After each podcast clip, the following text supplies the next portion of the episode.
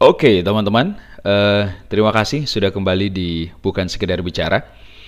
Oke, kali ini saya mau bercerita uh, tentang satu cerita yang saya baca di dalam salah satu buku. Uh, judul ceritanya adalah Chicken Stay Eagle Flies. Ini ditulis oleh uh, Bapak Renaldi Kasali yang pernah dimuat di dalam Jawa Pos pada tanggal 7 Januari 2013. Kisah persahabatan antara ayam dan burung elang ini pernah juga ditulis beliau di dalam buku Cracking Zone. Tapi kali ini saya e, membaca ceritanya di dalam sebuah buku beliau juga yang berjudul Self Driving menjadi driver atau passenger. Ini saya baca buku beliau yang cukup e, bestseller di Indonesia. Kisah antara ayam dengan burung elang yang bersahabat gitu ya.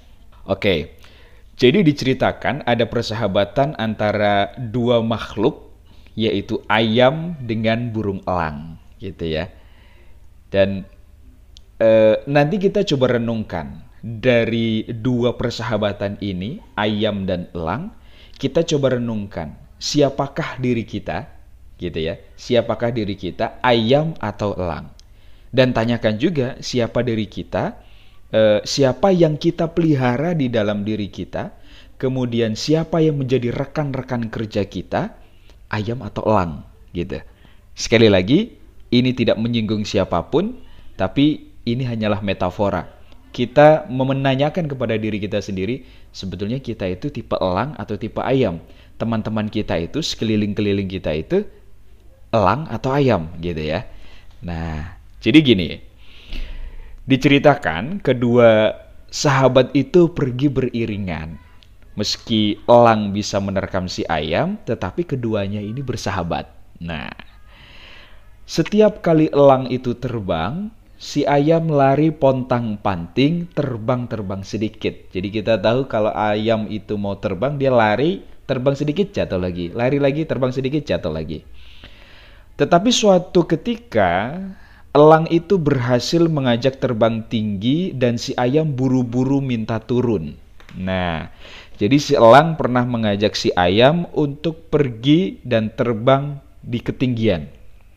Tapi si ayamnya ini merasa takut. Dia cepat-cepat minta turun karena perutnya mual. Matanya dipenuhi dengan rasa takut.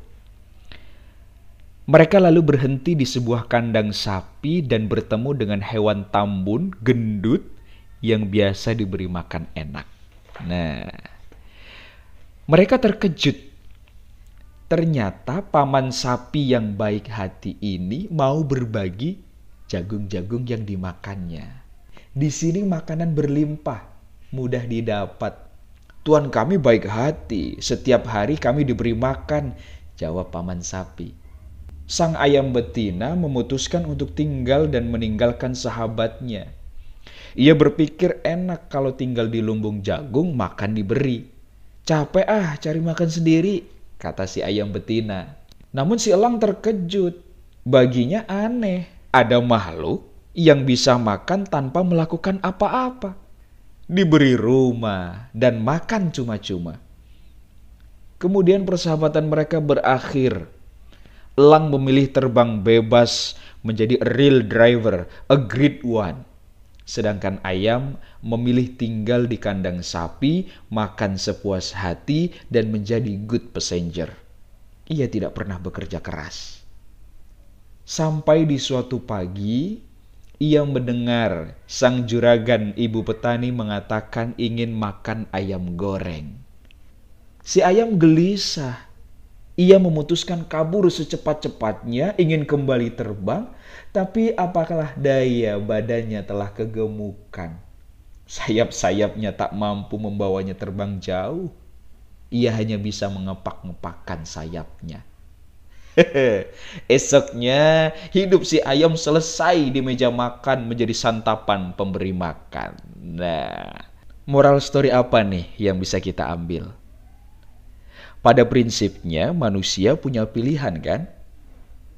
Mau bekerja keras menjadi elang dengan prinsip pemenang, terbang merantau, melatih kaki yang kuat dan mata yang tajam, atau menjadi ayam, yang hidup enak tanpa tuntutan, tanpa keterampilan hidup, tanpa ada kerja keras. Menjadi ayam adalah sama saja kita bekerja pada perusahaan yang membiarkan kita bekerja atau tidak, tidak ada evaluasi, target ataupun genjotan-genjotan. Nah, cerita singkat ini mungkin bisa kita terjemahkan ke dalam diri kita. Mental apa yang ada di dalam diri kita? Apa yang kita pelihara? Elang atau ayam? Teman-teman sekeliling kita, mereka elang atau ayam? Maksudnya mentalnya elang atau ayam. Semoga cerita ini bermanfaat. Terima kasih sudah mendengarkan. Saya Zaini Tafrihan.